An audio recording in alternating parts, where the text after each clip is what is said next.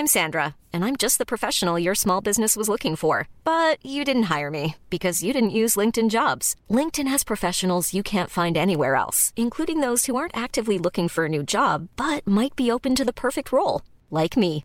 In a given month, over seventy percent of LinkedIn users don't visit other leading job sites. So if you're not looking on LinkedIn, you'll miss out on great candidates like Sandra. Start hiring professionals like a professional. Post your free job on linkedin dot com slash people today. Many of us have those stubborn pounds that seem impossible to lose, no matter how good we eat or how hard we work out. My solution is PlushCare.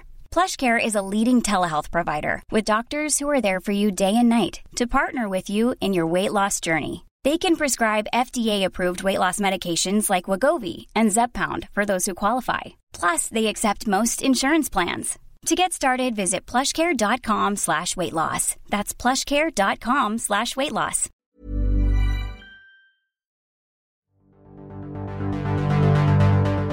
London architect hit with online abuse for criticising Georgian new builds. Square Mile skyscraper set for record one point eight billion sale despite the work from home boom. Architectural organisations left with slim pickings from the government's Cultural Recovery Fund. The Barbican Centre announces a new exhibition on radical nineteen eighties feminist architecture cooperative Matrix. And a new national COVID memorial takes shape on the South Bank. My name is Zoe Cave, and I will be bringing you a roundup of this week's top London architecture news. Welcome to The Lundown. My special guest this week is Phineas Harper. Finn is an architecture critic and director of Open City. Welcome back to the show, Finn. Hi, Zoe. Thank you for having me. Great to be here. Our first story of the week started on Twitter with architect and housing design advocate for the Mayor of London, Dinah Bornat, igniting a heated debate over Georgian architecture, which was later picked up by the Daily Telegraph. Dinah's original but now deleted tweet raised concerns over the imperial and colonial connotations of design from the Georgian era, which coincided with the height of the slave trade, in response to an image of a newly built home in that style labelled as a NIMBY killer by campaign group Create Streets. In her tweet, Dinah said, "The fortress-style display of wealth resonates through time. I wonder if it's starting to resonate just a little too much for a lot of us. Imperialism starting to look, well, offensive, just a thought." It led to a fierce takedown by online classicists and even some far-right trolls and bot accounts. The tweets were also reported on by right-wing political website Guido Fawkes, which sought to undermine her claims and the profession by suggesting that architects are making new housing look so horrible as a form of self-flagellation to apologise for a colonial past. Quick to point out that her qualms were not merely with the style but with the colonialist history that they are closely tied to, Dinah went on to say that going so far as to define Georgian architecture as beauty is politically troubling. If beauty harks back to oppression, we are on a very dangerous ground. So, Finn, what's this all about? Whoa, what a story. I mean, this is fascinating stuff, isn't it? So you've got Dinah Bornat, who's like, you know, the loveliest architect you could imagine.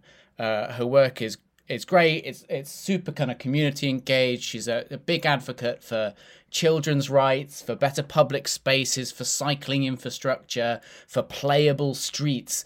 You've you've got her being attacked in this kind of vicious pile-on uh, that has some of the biggest names in the right-wing media jumping on her over a tweet, daring to criticise um, classical architecture.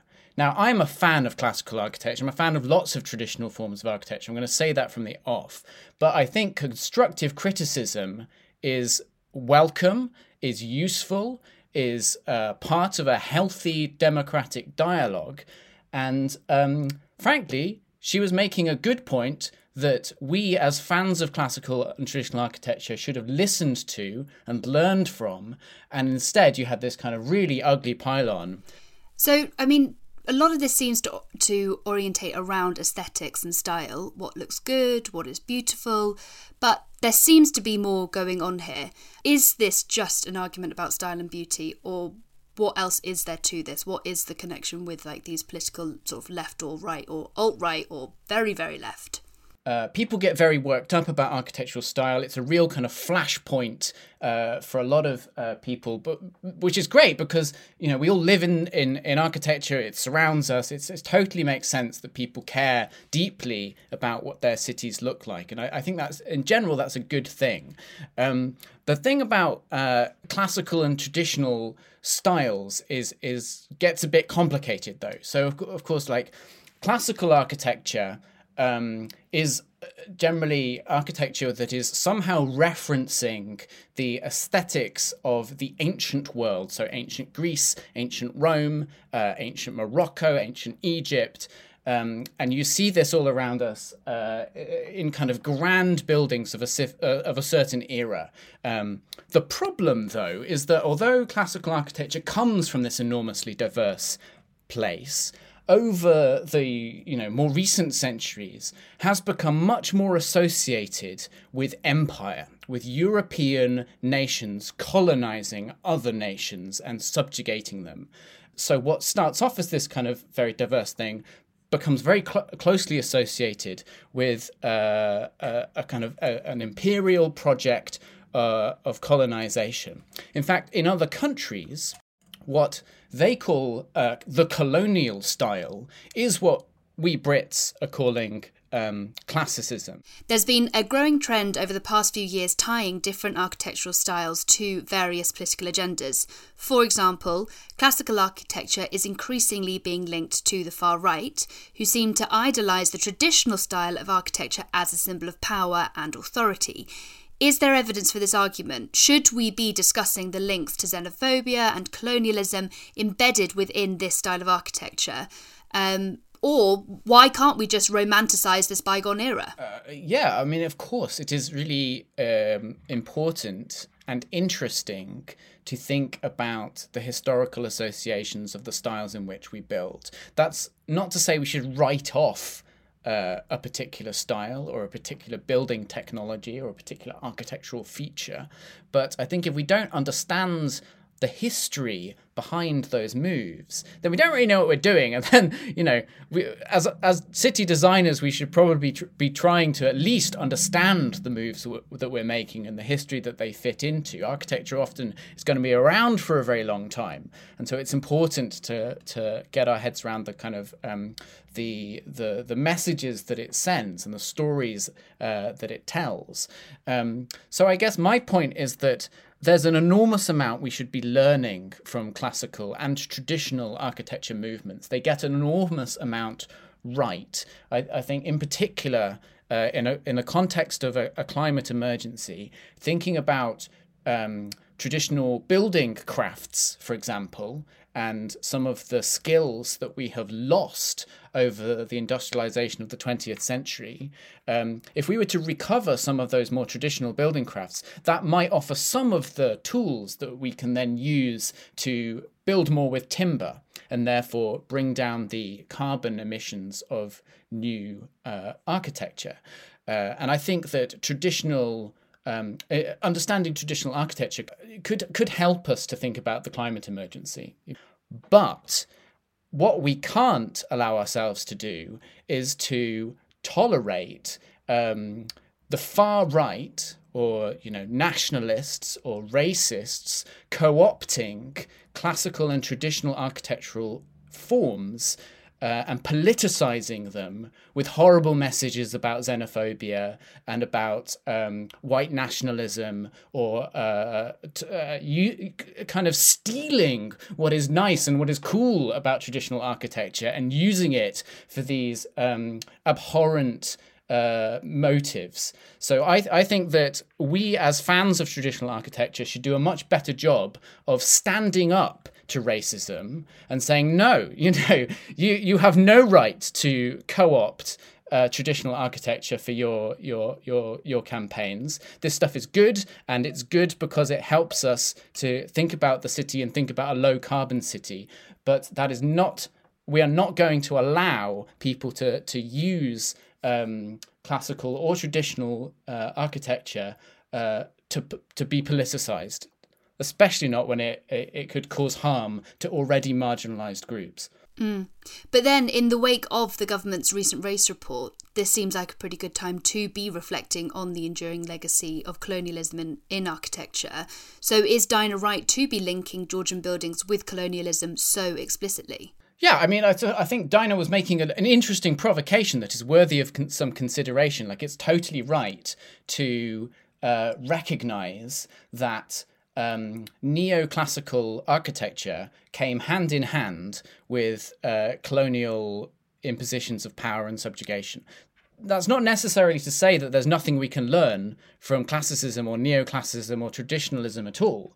And and as I, I would argue that classicism actually dates back to thousands of years ago, and it is a, a an architectural form that is far, far more diverse and far, far more multicultural than Um, certain pockets of uh, white nationalists would pretend to believe. You know, if you think about um, Donald Trump, uh, so Do- Donald Trump introduced a bill while he was pre- president um, called the Making Federal Buildings Beautiful Again bill.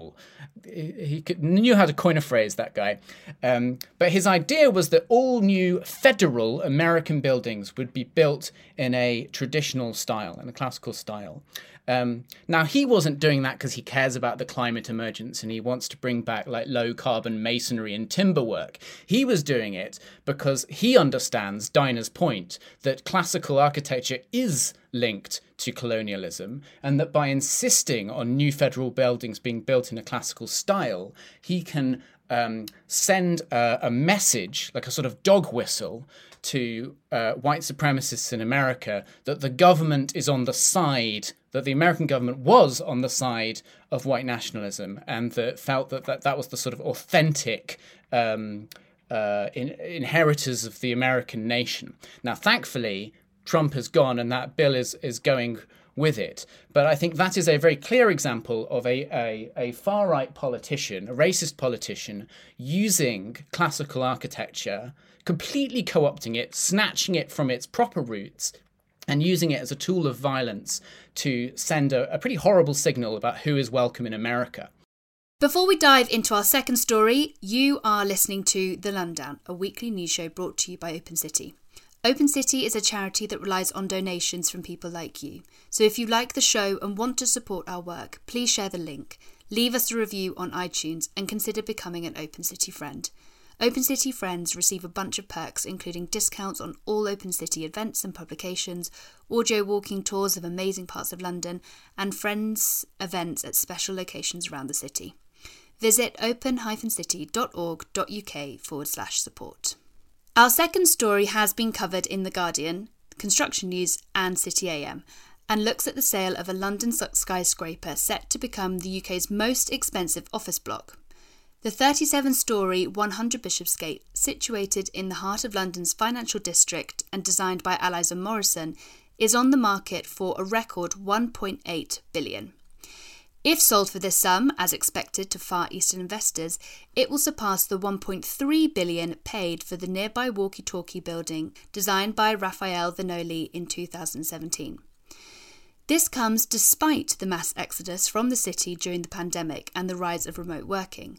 Government economists estimate the City of London missed out on one point nine billion pounds in spending from commuters in twenty twenty. Major companies such as Capita, H S B C, Lloyds and Sainsbury's have all announced plans to downsize or close some of their London offices as more staff choose more flexible working patterns. So Finn, what is this all about? If demand for office spaces in the cities are falling, why is this sale going ahead now? Yeah, it is fascinating, isn't it? Because kind of conventional wisdom would maybe tell you that now is a bad time to spend a lot of money on central uh, city office space. Um, I think there's a number of things going on here. I'd be interested in, in your take of it. Uh, one is that um, property cannot be separated from the wider uh, kind of commodities market, which often involves gambling, right? There is a form of gambling in all of this Uh, in in in in the sort of international finance and trading of these stocks, and um, I'm I'm sure that that is, is one of the things that's going on here. It's that the, the, these these um, investors are, are are are taking a bit of a punt on um, property values staying high or, or going higher, and they'll have hedged against that investment with other investments, uh, which is what we see, you know, in the stock market in, in general. So they they may well um, uh, be making a calculated risk here, um, that they'll have protected themselves with other kinds of financial products or other investments elsewhere.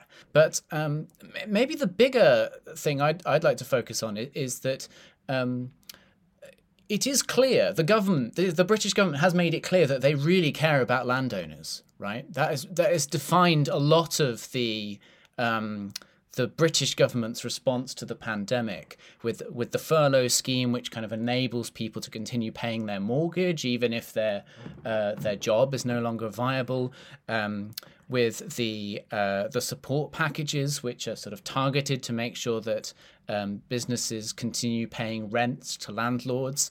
Um, I think you couldn't imagine a government sending a stronger signal that they are going to look after the needs of or the, the desires of of property owners than than what the British government is up to at the moment. And so if I was a foreign investor thinking, well, should I buy some British property? Um, I'd be feeling pretty confident too, because this government has really signalled that whatever happens, they're going to try and make sure that my my um, my needs are kind of looked after, that my, my interests come first. And so then in terms of if we, if we, if we would think about the working patterns that we're seeing, so a huge number of people in London and across the world adapted to a working from home scenario when the pandemic first hit last year. And a year on from then, it appears that for many people and companies, this system has worked better than expected. Um, a recent study shows that more than half of workers would prefer to move to a hybrid system, sharing their time equally between office and remote working. Um, does this sale really indicate a return to pre-COVID status quo? Or do you think that home working has proven its effectiveness in terms of worker satisfaction and a more flexible solution to many for the way as the way forward? Well, look, the problem with this question is is the framing of it, because the, the assumption that you've made in that question is that everybody was happy before the pandemic and that everybody really loved crowding onto to, to trains and commuting into the office and, and doing their job in the office. And and in a sense, I I I just I don't think that it's as simple as weighing up that um, that binary. I, I feel like we're what, what what we're hearing when people are saying that they want to do more work from home is a bit more complicated, because a lot of people don't like working. They don't like working at all, and they're right to not like working, because perhaps their jobs are rubbish. Perhaps they don't like commuting, not because it's crowded necessarily, but because Uh, that whole model of how you feed yourself is a bit bankrupt. Uh, maybe they don't like their boss. Maybe they don't like their colleagues. Maybe they don't like the economy that they're in. Maybe they don't like being complicit in a high carbon activity, whatever their, their job may be. So I guess my frustration with the um, should we work from home or not question is that it's too simplistic. Really, we, this is an opportunity to think about what work is and what work does for us as a society and as citizens. Um, and I think the opportunity uh, has to be much more um, much more ambitious than just thinking, do we want to continue doing our jobs in a sort of exactly the same way, but like sometimes we're working from home? That feels like such an anticlimax after everything we've learned in this horrendous year about what makes uh what makes a good life, what makes a kind of community worth being part of, what makes a neighborhood worth being part of, what we've lost through the pandemic. If all we learn at the end of it is that commuting is a bit rubbish and we'll, we'd rather do slightly less of it, then um, that would be a really kind of feeble uh, lesson to take home. Our third story focuses on the four hundred million pounds Culture Recovery Fund announced by the government last week. Again, it's been reported across the national media. Over two thousand seven hundred organisations, including Open City, have been offered a share of the grants and loans to help the arts, culture and heritage sectors to reopen and recover. Oliver Dowden, the Culture Secretary, announced the latest instalment of the one point seven five billion pounds fund that was unveiled last July in a bid to help mediate the catastrophic damage the pandemic was wrecking on the culture sector. More than seventy percent of the four hundred million pounds has been dis- distributed outside of London, helping to boost organisations across the country. There is a strong focus on the music, theatre and performing arts industries, with over one hundred seventy million pounds in repayable finance being offered to institutions including the National Theatre, the Royal Shakespeare Company. Heritage and historic sites too are big beneficiaries, with the English Heritage Trust, which cares for four hundred twenty historic monuments, buildings and places, expected to receive twenty-three point four million pounds. However, there appears to be slim pickings for the architectural organisations, with few of them making it to the culture recovery table. Open City did get funding, as did the Architecture Centre in Bristol, but their grants combined add up to less than a quarter of a percent of the total funding package, prompting some to ask why architecture is seen as such a small chunk of the cultural sector. So Finn, what's this all about? Why have architecture companies been left out of this government culture recovery fund? Should we read into anything into the fact a lot of architecture charities and organisations don't rely on public funding generally, but actually instead get um, through their private sponsorship? Open City has has got lucky in this one, so we should we should say that not all architecture organisations have been left out. We've got some money, and, and the Bristol Architecture Centre has got some money, which is fantastic. But as you rightly say, that is a, a really quite a small piece compared to the overall investment. And I think what this tells me is someone who cares very passionately about architecture as a cultural uh, production is um, that we are not very good at sitting in either camp, right? So architecture is sort of not quite an art, but neither is it being seen as, as a science. Uh, you hear a lot about STEM these days, uh, science, technology, engineering and mathematics. Don't hear architecture included in, in the sort of STEM conversation either. Um, yes, you get a little bit of architecture in heritage and certainly in historic architecture and historic buildings. Um, but contemporary architecture and these kind of questions that we like to deal with on this show about urbanism, about the future of city making, sort of seem to sit outside all three camps. Like no one is quite welcoming architecture and urbanism and landscape design into their um, the bosom of their funding streams. In your view, where in the architecture industry is this funding really needed now? The work we do at Open City is about trying to bring more people from more bra- backgrounds into big conversations about the future of design, the future of cities. Um, that's a real challenge because, uh, as everybody listening to this probably probably knows, traditionally architecture has not been has been a reasonably exclusive profession. Like it costs a lot of money to study architecture in the first place, and that's similar for other city making professions as well. Um, so it, it, there are some kind of inherent barriers uh, within these professions, and what would really help is more investment from uh, cultural funders to help Uh, with outreach, to make sure that we can open up these professions um, to a much wider group of people. But that's not never going to be possible um, if architecture continues to receive, you know, zero point two five percent of like publicly available funding packages. Our last story looks ahead to an up-and-coming exhibition announced at the Barbican, focusing on the works of revolutionary nineteen eighties feminist design cooperative Matrix. Matrix was one of the first architectural organisations worldwide to bring a feminist approach to architecture out of theory and academic and into practice and design. They wanted to change both a profession and a built environment dominated by men and grounded in stereotypes about where women should go and what they should do or be. They are perhaps best known for the Jagannari Educational Resource Centre, a project for women from the largely Bangladeshi community of Whitechapel that grappled with a desire to represent its users architecturally whilst also protecting them from increasingly violent racial harassment in the area. Through the lens of their work, the exhibition aims to explore two important social questions.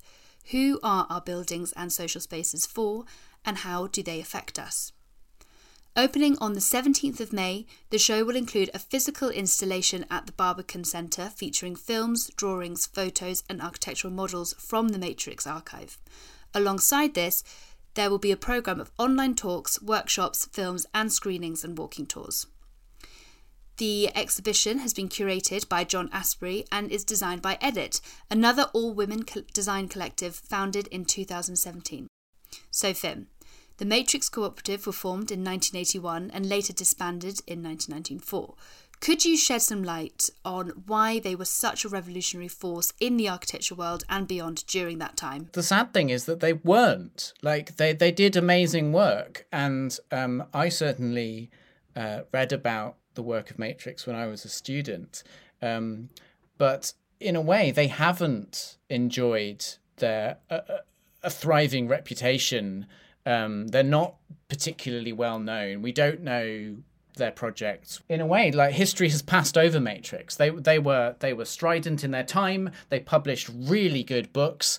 Um, they did uh, built work, some of which is featured in, in Open City's Alternative Guide to the London Boroughs. Um, but they're not sort of part of the canon, right? They're not they're not kind of a, a, a company that every um, architecture student will know about, certainly every architecture curator would know about. And so that's why it's really exciting that um, the Barbican has taken on this show. There's sort of, you know, almost no exhibitions happening at all because of the pandemic. But one of the ones that is, is this Matrix Feminist Design Cooperative, um, and it's going to open soon at the Barbican. And um, f- from what I understand about it, they not only has they have, uh, this will be the first time that a lot of this archive has ever been seen. Um, so the, the, the Matrix is in the process of Uh, properly archiving all of their work. Um, and that has been a, a, a fiddly process of finding kind of old models and drawings and sketchbooks and things from people's garages and driving them around the country, um, because they haven't been adopted into, you know, more formal archives yet. Um, and so for, for a lot of us, this will be a, a kind of really, really special moment where we're, we're able to see for the first time um, work by the, by this this this collective who who deserve to be much more Um, well-known than they actually are. Our last story relates to a new national COVID memorial which is taking shape in the form of a kilometre-long wall of hearts next to the Thames and has been reported on by The Guardian and Newsnight. It was started by Matt Fowler, who lost his father Ian to COVID last April after falling ill in March during a period when critics say the government's hesitancy in ordering the first lockdown may have caused thousands of deaths. In memory of this, Fowler painted the first of the fifteen thousand hearts last Monday, each commemorating another person who has died in Britain, the country with the highest death toll in Europe.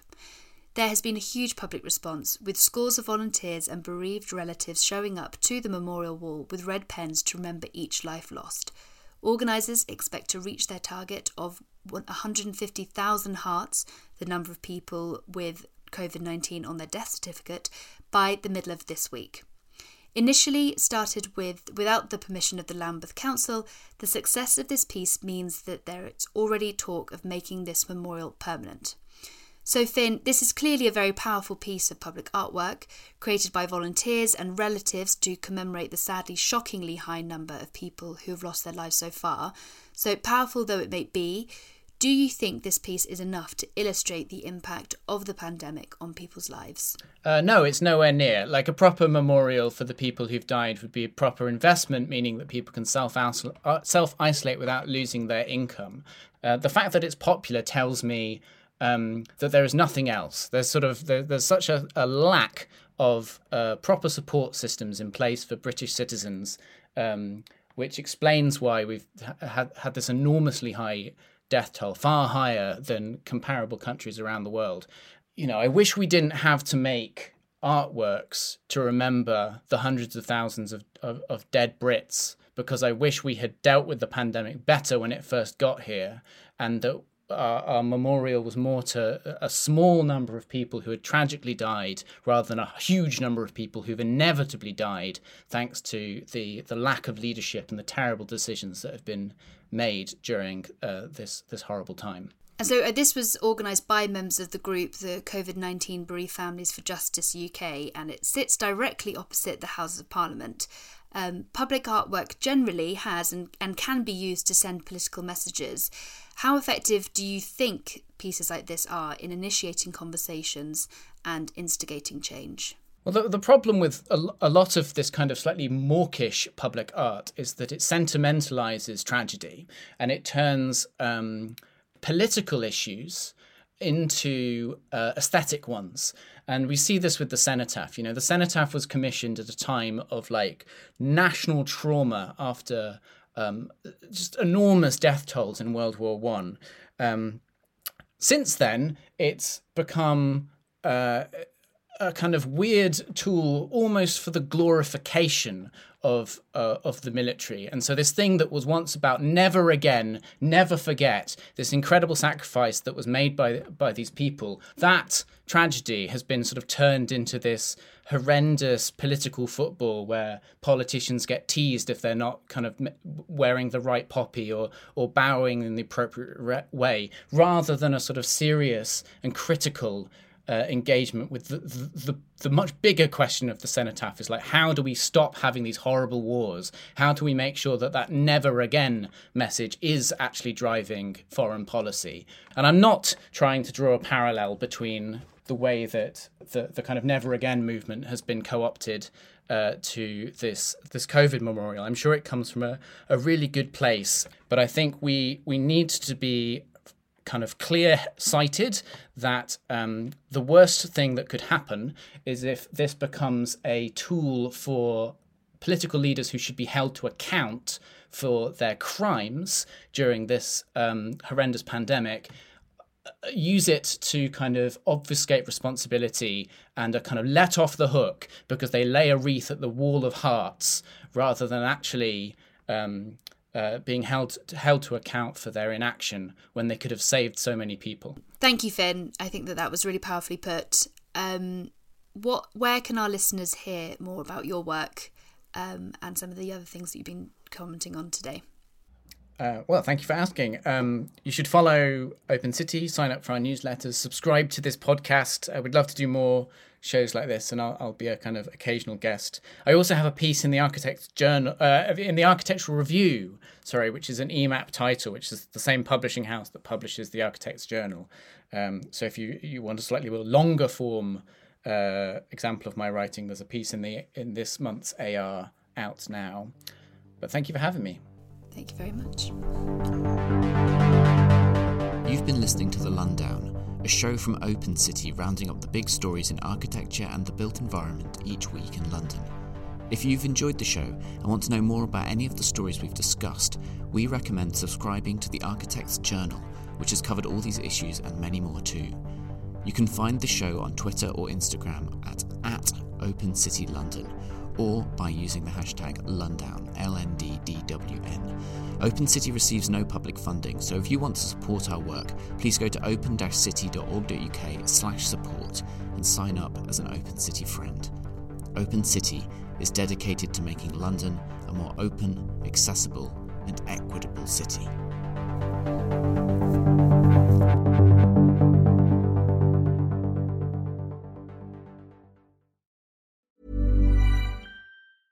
Planning for your next trip? Elevate your travel style with Quince. Quince has all the jet-setting essentials you'll want for your next getaway, like European linen, premium luggage options, buttery soft Italian leather bags, and so much more. And is all priced at fifty to eighty percent less than similar brands. Plus, Quince only works with factories that use safe and ethical manufacturing practices. Pack your bags with high-quality essentials you'll be wearing for vacations to come with Quince. Go to quince.com slash pack for free shipping and three sixty-five day returns. Hey, it's Paige DeSorbo from Giggly Squad. High-quality fashion without the price tag. Say hello to Quince.